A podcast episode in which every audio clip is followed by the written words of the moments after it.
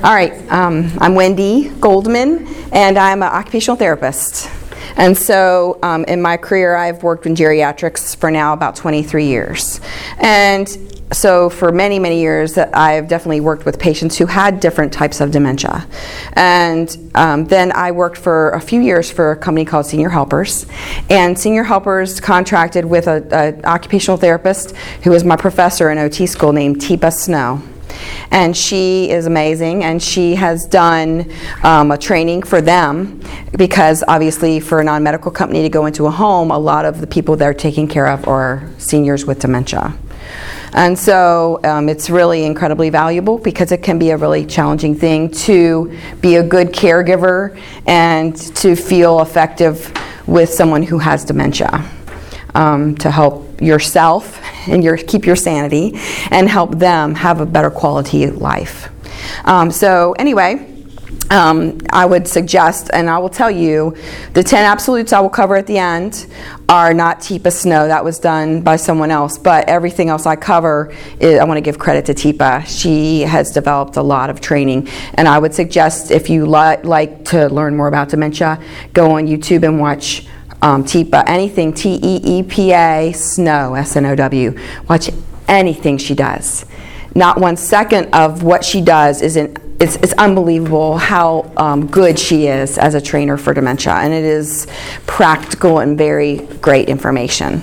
Um, anyway, so what do you guys think about when I say talk about dementia? What are something you think of when you hear the word dementia?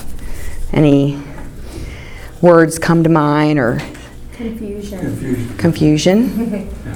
Yeah. Memory loss. Memory loss, that's a big one because, you know, that's one of the significant factors that the symptoms that happens. And I do know that, like, with certain ty- types of dementia, that is more of an issue.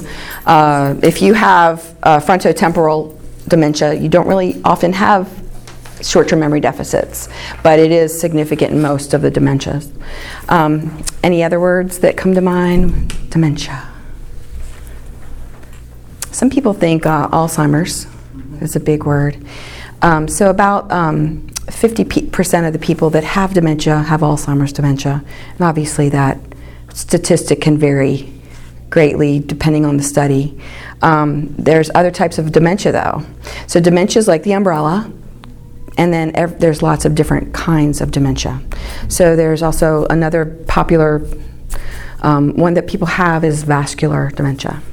So there's a lot of um, disease processes that will um, stop oxygen from getting to the brain, and that creates a t- completely different kind of dementia, vascular dementia, and it is definitely signified by short-term memory loss. So one of the main issues for that. Um, Lewy body dementia. Have you all heard of that? My mother has that. Okay. Okay, about 15% of people with dementia have that. Um, it, Lewy, L E W Y, body, B O D Y. And it was misdiagnosed as Parkinson's, I think, for years. Because one of the symptoms of Lewy body is rigidity and stiffness, and they would trip a lot, right? And also, though, and they also have very confusion, maybe, and um, maybe not as much short-term memory issues, but uh, one of the scary things about Lewy body is the hallucinations that are, seem very realistic. Um, they will often see uh, animals or people, children that are not there. Um, just want to give you an example, though. Um, I worked in skilled nursing. They call 911 a lot. I will tell you, people with Lewy body dementia, because a caregiver, I can't count the times, has gone out into the room, done assisted with bathing, dressing tasks, taken the dirty linens to the dirty laundry, and the person uh, called 911 and said, "Someone just came in, assaulted me, and took my stuff." They really believe that, and they're terrified.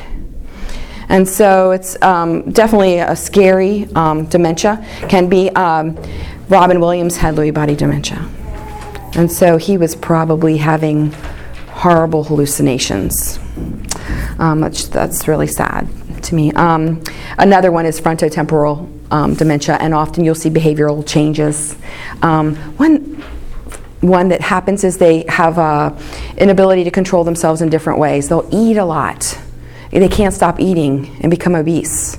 That, that, that control of not stopping, you know, you eat and you're full, they don't have that anymore.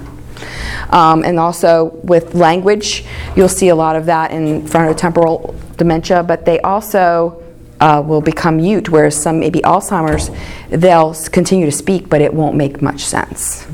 So there's, there's not like 80, 90 dem- different types of dementia out there. And so you have to be careful that everybody wants to, and doctors sometimes want to put everybody into Alzheimer's category. But I think if you're really in the real world with someone with a different type of dementia, it's really important to know that it's that different type of dementia because there are differences in how you take care of them and how you can best interact with them. And um, it's such a challenge. Um, Teepa calls them care partners. Shouldn't even call them caregivers because you don't want to make that person you're, you know, living with or caring for feel like they're a burden. So I think that's why she tries to think of the word care partner as, as a, something to say instead of caregiver. Um, all right, so it, I think maybe the statistic you might have heard of um, by the age of 65, one out of 10 people has dementia. And I think that's a lot of people. Um, but then, and this is the concern when we have the baby boomers, there's so many people that are getting ready, they, they're living longer, and at the age of 85, 50 to maybe 55% they think of the people that are baby boomers are going to have dementia at 85 years old. So think about what kind of challenges that is going to give us for caregiving and um, we're already strained. Our resources are incredibly strained um, as far as people to take care and provide medical care and therapies and things like that. So um, it's a big challenge that the world is getting ready to face. We're already struggling, and it's going to get even more challenging, I think. Um, all right, so I would like to talk a little bit about what happens in the brain. So I would like to try to show this video real quick. And sorry, it's a bit of a bummer see if I turn the volume up first. Alzheimer's disease. Alzheimer's disease.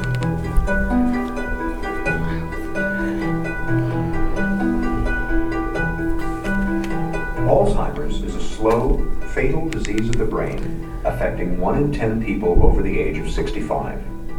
No one is immune.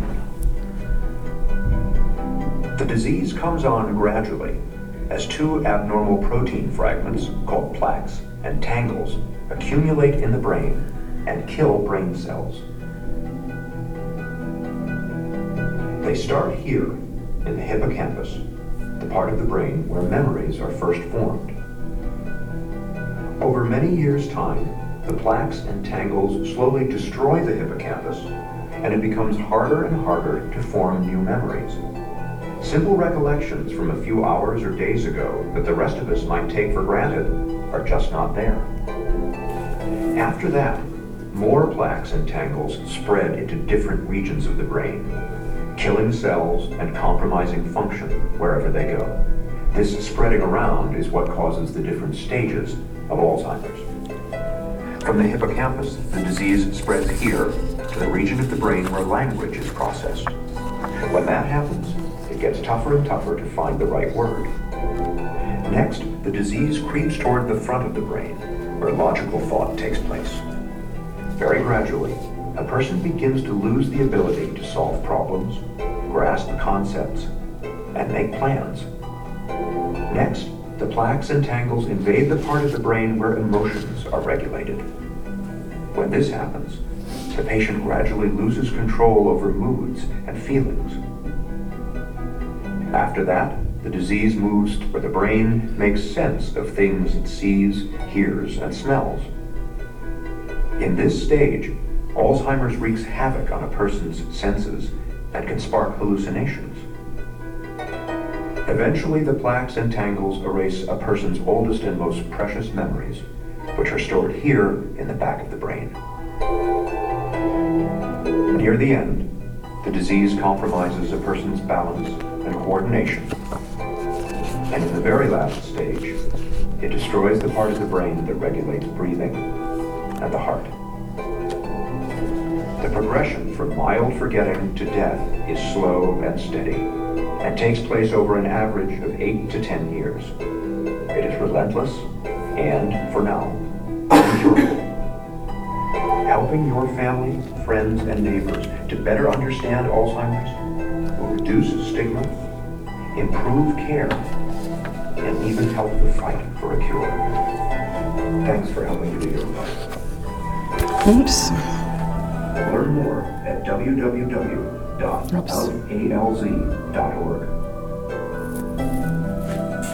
Okay. Yeah, I guess bend over still, maybe not soon. I'm to give this to her. She didn't have one. All right, so um, I wanted to show you that. First of all, it is kind of it's, it's a bummer, isn't it? Oh, because it is brain death. Um, things. This is not something you recover from, and um, I do believe that I have seen in practical situations people do have some ability some days, and the next days not, and the next days they do. But I think of, as part of the cell death, you your connections don't um, just one day work and not. Some days they, oh, they work a little and then they don't work and the, the cells start to fail. So you do see some variance, but it, it does not, it does not, you do not recover from genuine dementia.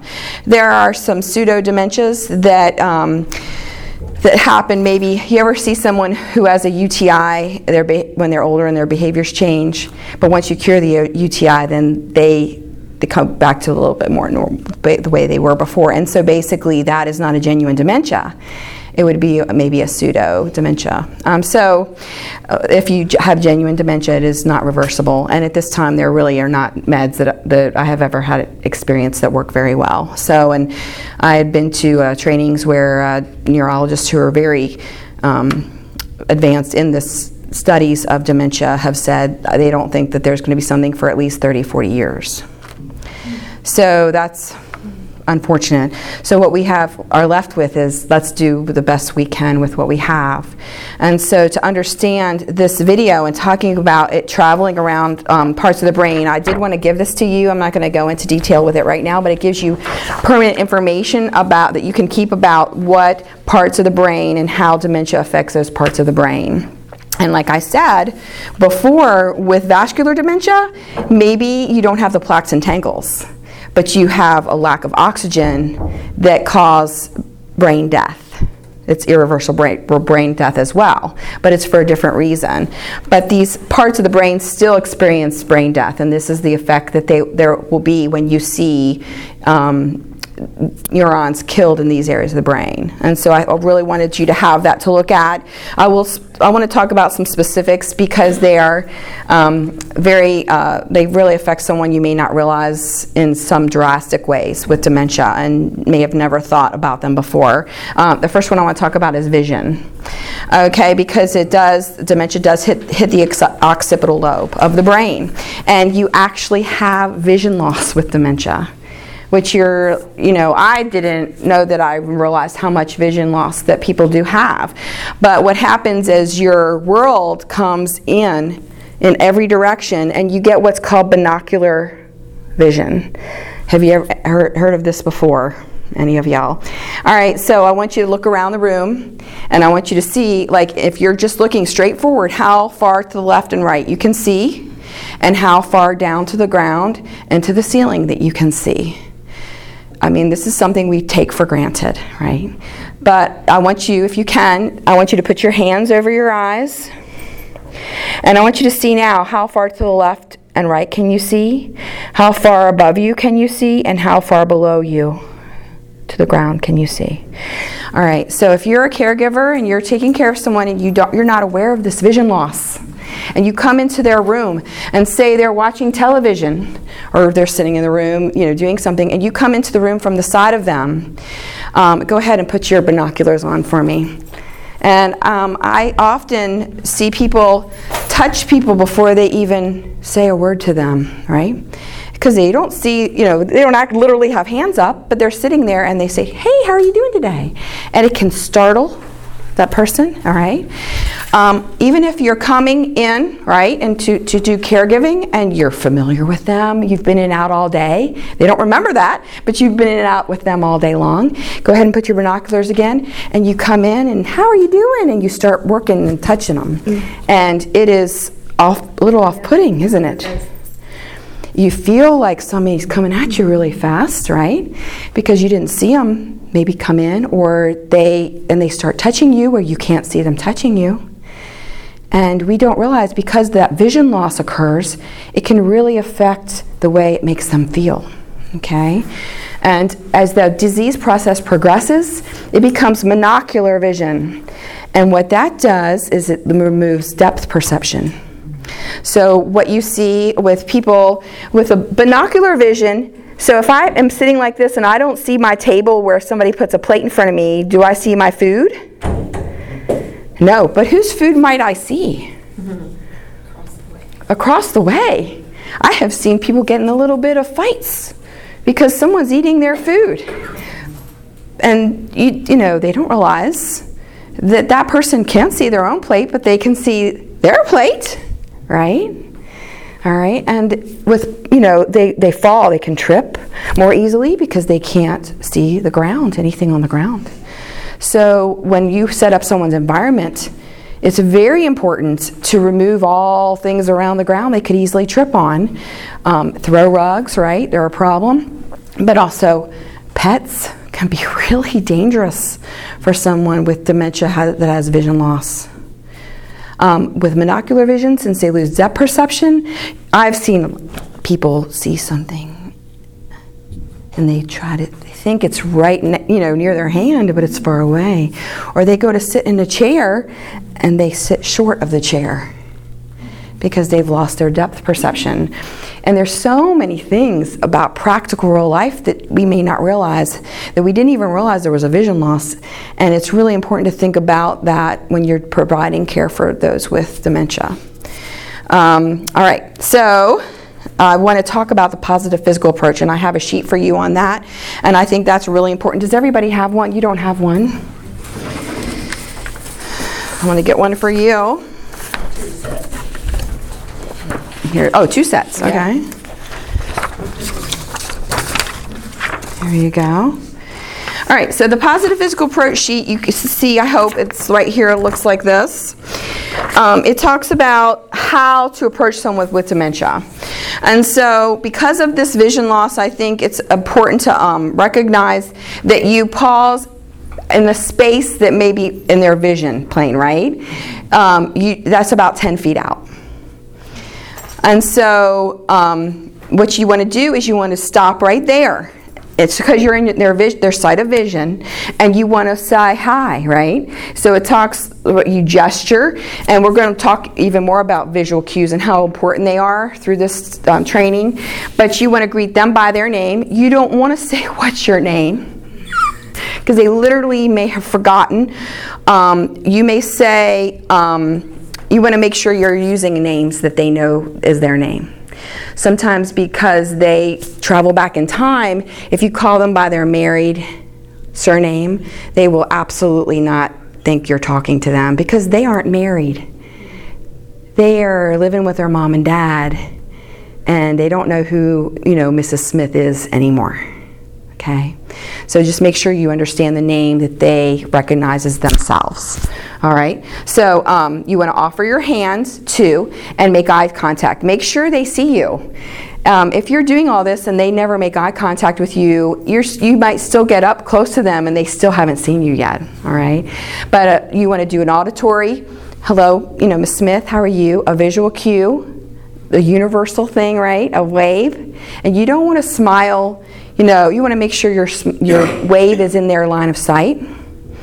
And you know, you want to make sure that you when you offer your hand, you're offering it out here, not when you get up to them. That's a little too late. You want to start offering the handshake when you're out here about 10 feet out. And that makes, you know, what that does is gives them per, you permission to touch them. There you're asking when you ask to shake one, someone's hand, you're asking permission to touch them instead of just automatically touching them. Okay, and then um, you want to approach slowly. Definitely don't walk up really fast to somebody, right? And you don't want to. Um, you want to make sure that they see you, okay, as you're coming up to them. And then you want to shake their hand, and it says right here, maintain hand under hand contact, and I'll show you that. And you'll see it move to the side and get to eye level and wait for acknowledgement, okay? So the, you're going to sometimes receive acknowledgement, first of all, out here, but sometimes it's through the process, okay? But you want to say, hey, Miss, it's Wendy, how are you? It's good to see you today. Then you move the hand under hand and you move over to the side and you get down and then you start your interaction, okay?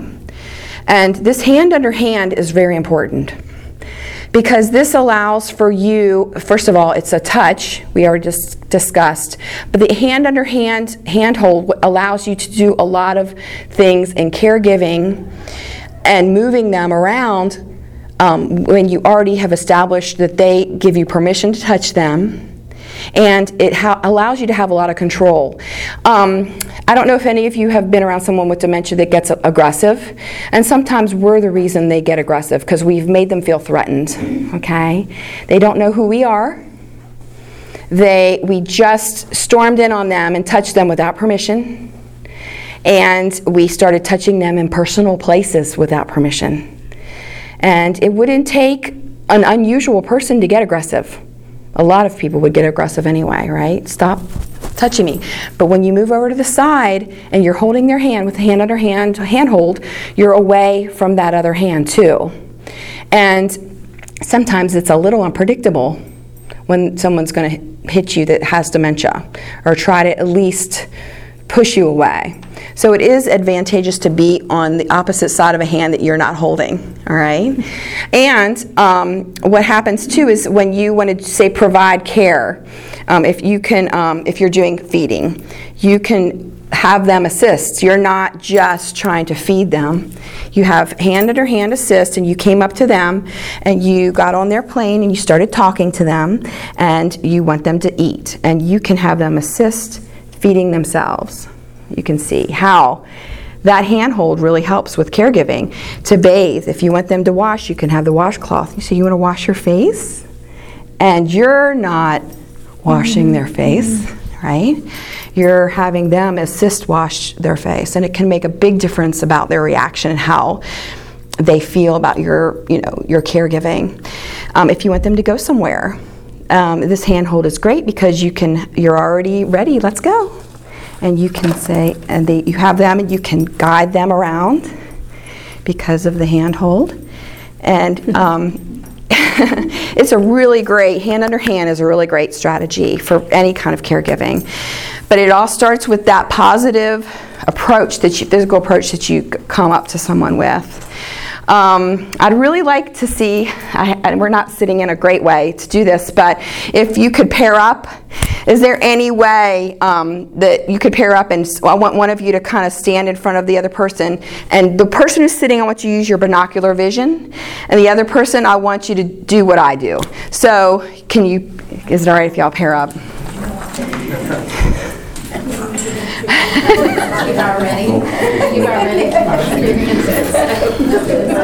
Guys, go ahead and pair up. Yeah, you got it. I see your belt. Come up here. I don't see your belt. I want you to come up here with me. Okay. I know, right?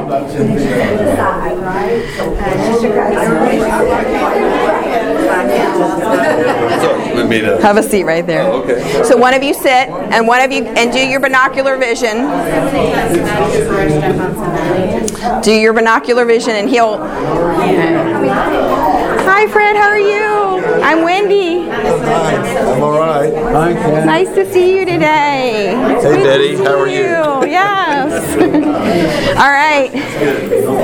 Did you all feel? Could you see him coming towards you? All right. Yeah, and you know that is part of this situation we're in this classroom, it's hard to get in front of someone. And a lot of rooms that people are in are set up to the door is on the side. So you really need to keep that in mind when get in front of them. You want to make sure the room is set up to where you can get in front of them and you're not forced to come to the side. Or say the room is set up, you want to turn off the television. Honestly, For, for guys who are all like me and tall, I've learned you've gotta get down at their level. That's right, getting down their level is so who may be important. Mm-hmm. Standing, I learned that because they, they, well, they heard my voice. You never saw me, even though I thought And you want, you know, if you have their attention, they're going to turn their head to you. But until you get that, they aren't. They're looking forward and you're going to jab things in their faces without them looking at you. You've got to make sure you have eye contact. So you at least got a little feeling of, of what it feels like if you're sitting, and also you got a little practice if you're standing about making sure you stop about 10 feet out. You want to wave and make sure you get eye contact. You want to come in slowly and get permission to touch them, okay? And then you want to move to that hand under hand and move to the side, keeping eye contact, and then you can make your requests. Um, of, you know what you kind of want to do when you're interacting with them. Um, I don't know how you feel about that, but I think the positive physical approach is an incredibly important skill to learn. Um, you have a lot of people will tell me who have early Alzheimer's. They they'll talk to me about their vision loss. Um, the, I've heard it described as they feel like a blinds over their eyes. Like it's not even letting as much light in. Okay, so you can imagine sundowners. If you feel that way and the light is in the room, how are you going to feel in the evening when ha- everyone has all the lights out? All right, so vision, even that's why it's really important in the evening to be very aware of the light in your room because there's genuine vision, vision loss. Um, all right, so I want to talk a little bit about language. So, in the temporal lobe of your brain, there is um, different parts of the, the brain de- developed and they have language. So, receptive language, what you understand when someone's talking to you, and what you um, can express, the language to express to someone what your needs are and what you want to say to them. That's two completely different parts of the brain, okay? There is a path between them, but there are definitely differences in those different kinds of language receiving and expression of language. Um, two, um, in the brain, you have your left brain of temporal brain being holding your language, your complicated, complex speech. Um, and you, reta- you lose that. Left lose with dementia, right retain. So your left temporal lobe you lose, and that's complex speech, and your right temporal lobe you retain much longer. And in the right brain, temporal brain, you, ha- re- you reserve rhythm. So you'll see people with dementia who don't make any more speech uh, sense anymore when they're speaking. And then we do it, and we do it. But you hear the rhythm of my speech. It still maintain the rhythm of speech. And that's amazing to me. And, and that's one of the reasons that if you can use, um, they hear your tone and your rhythm of speech. So they know you're interacting with them, right? But they may not understand everything that you're saying and be able to express themselves. But also, they like music often. Not everyone like music works with everyone, but because people like rhythm, music can be very effective in helping calm an anxious person. So, um, because we don't know what kind of music that is, it's important to understand what kind of music they've liked through their whole life. So maybe right now they like a certain kind of music, but when they were 18, they liked a different kind of music. I think it's important to know their lifespan of music because different, often the music they liked when they're younger is more effective in helping them. And you can play music when they're anxious or right before they're getting ready to do something you know is going to be stressful, like a shower. Okay? So um, the rhythm in that right temporal lobe is still present. But another thing that's still present in the right temporal lobe that's kind of upsetting is the no no words. Okay? The uh, socially unacceptable things that we say when we're kids and our moms go, Don't you ever say that again. And we go, Oh, okay, I'll stick it over in my a different part of my brain because I can't use that all the time. Racial slurs, cuss words, calling people names, calling people fat, things like that are going to be in the right temporal lobe. And so we, uh, you know, have different parts of the brain that are being affected by dementia. And when your frontal lobe, it, which is your filter, your frontal lobe's your filter, and it stops you. We think things all the time we don't say, that we know we can't say. But when you lose that filter and you lost your normal ability to express your frustration in complicated speech, but you've retained the no no words, what comes out? All right? And these are people who would never say these things their whole lives. You know, it's just shocking, okay? But that's why it's, it's so important to understand this because we shame people, um, and churches shame people. And uh, people can't bring their loved ones to church anymore. They got their caregivers and their caregivers 24 7, and they can't come to church anymore because they can't bring their loved one because they're going to say something, and the, the people at church are going to take it wrong and call them a pervert or something, right? So I think educating people in church about dementia is really important because this is a physiological disease. It is not a person becoming, going from being a good person to a bad person. It is a disease process, and unfortunately, in the history of our churches, we have shamed people instead of understanding that this is a d- disease process and being some, someone who helps them not be ashamed. Okay? Um, so that's one of the reasons I de- definitely like to talk a little bit about language. Um, because I think it's really important for us to understand that. Um, I want to talk a little bit because uh, of short-term memory. Let's do a language exercise first before we move on. When you have an early, don't look at the back side of this. Look at the front side. I'm going to pair you up again. Just look at this side. Don't look look at the ones with the blanks, not the other side, because that's cheating for our exercise. And you, only one of you really needs to to look at it. The other person is the guinea pig that gets to try to figure this out.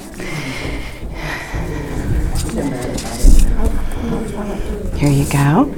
All right.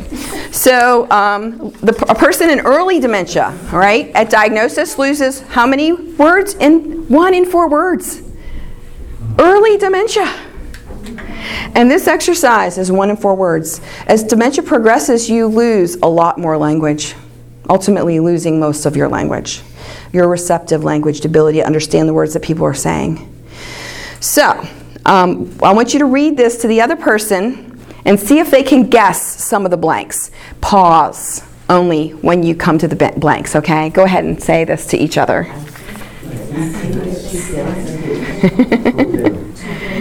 Well, ready? Mm-hmm. I think it's blank to blank. To go to, we're having. I think it's time to Do you- go to church. Okay, do you like? Go ahead and. Order.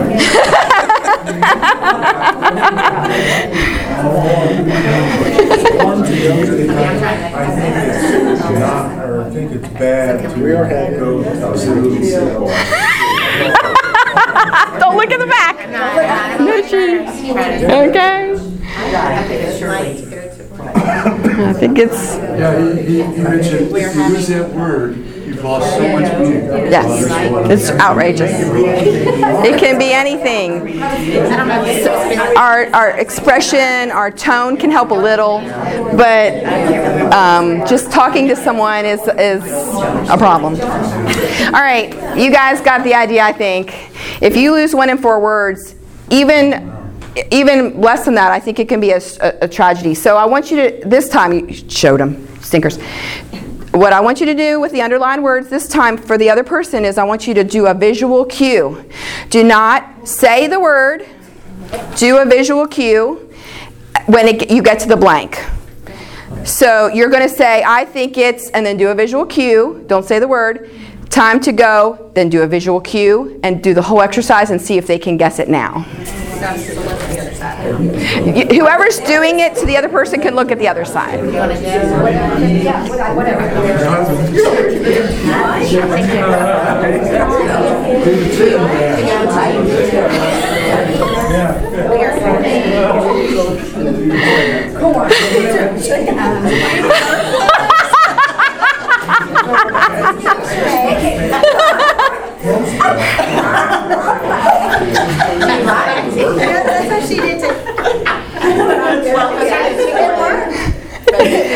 Hey, yeah. Yeah, that was Did it work? Did it work? Go ahead It helps. And, it, and let me tell you, say I come up to the positive physical approach and I say it's time to go eat, we go. You don't, I mean, and I think that you want to ask people what they're, if they have, you know, can have choices, but a lot of the times you don't ask a lot. Let's do this. Do it together, okay? And you don't want to say, do you want to go eat? Well, no. Well, then what do you do? You're stuck. Yeah. So I do want to say that too. Is I do like to use this exercise to say, let's go eat. Come on, it's time to eat. Let's go.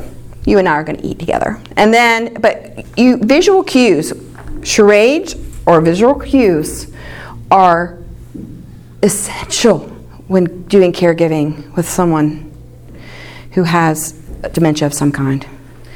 What- You know, one, one thing that, that with with my own loved one, we struggle with this, is we, in our society, we, we kind of greatly value choice. Yes. I mean, it's. it's- Choices are great. I agree. Marketing brands, it's, it's, it's, uh, more choice, choice is so- somewhat worshipped, not in a bad way, but in a good way. That is a hard, that's a hard shift. Yeah.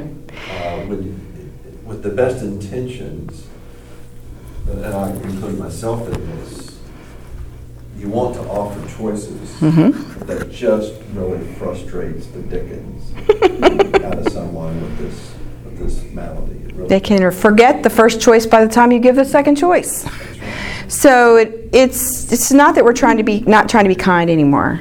I just think, I- and maybe this is a why, why women end up being caregivers so much more, because I see, it's mothering a two-year-old. It's like a, a total, you know, when you say, it's like, we're gonna clean up your room now, yes, we are, you take their hand and you, it- you know, you don't say, clean up your room to a two-year-old. You help It's them, not- you do them. And there's not a lack of dignity in doing it. Yeah, I and I think that's one of the important things for us to preserve But is the their dignity. Too, it's like, I mean, do you want A or B?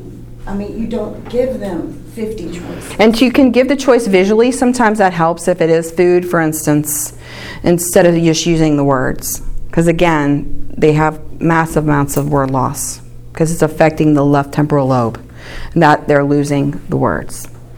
Um, but I agree. I think one of the more important things to say to people with dementia is, "I'm sorry."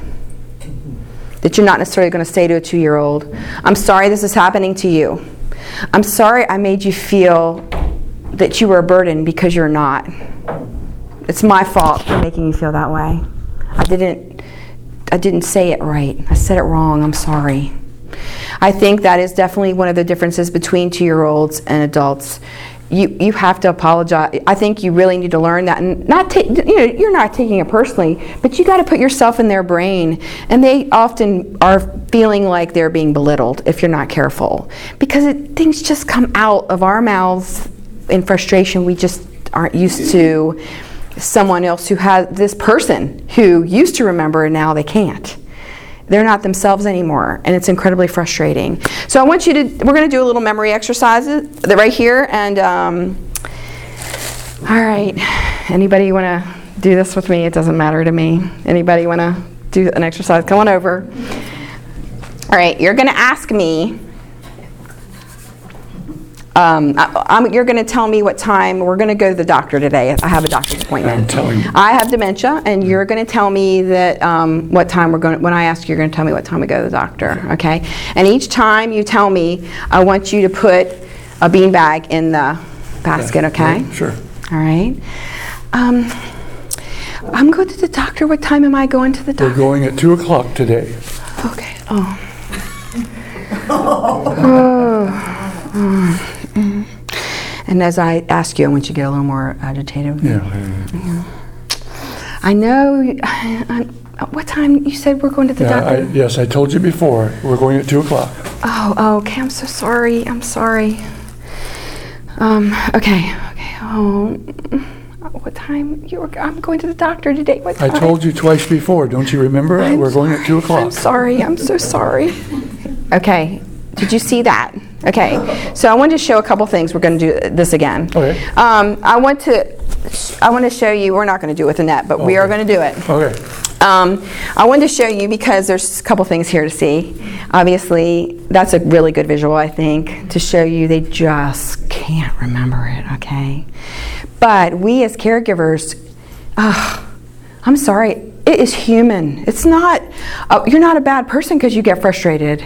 But oh, I don't know if you've ever been in through this again, where th- before, where they ask over and over again the same exact question Yeah. it would drive anyone mad. And you can see how, not intending to shame me, shamed me, right? They were, he wasn't, he was just trying to say, to inform me, I've told you this before, right? So it is a, a scary thing to go through that as a person with dementia and a frustrating thing to go through that as a caregiver. Hmm. All right, so it's multiple problems.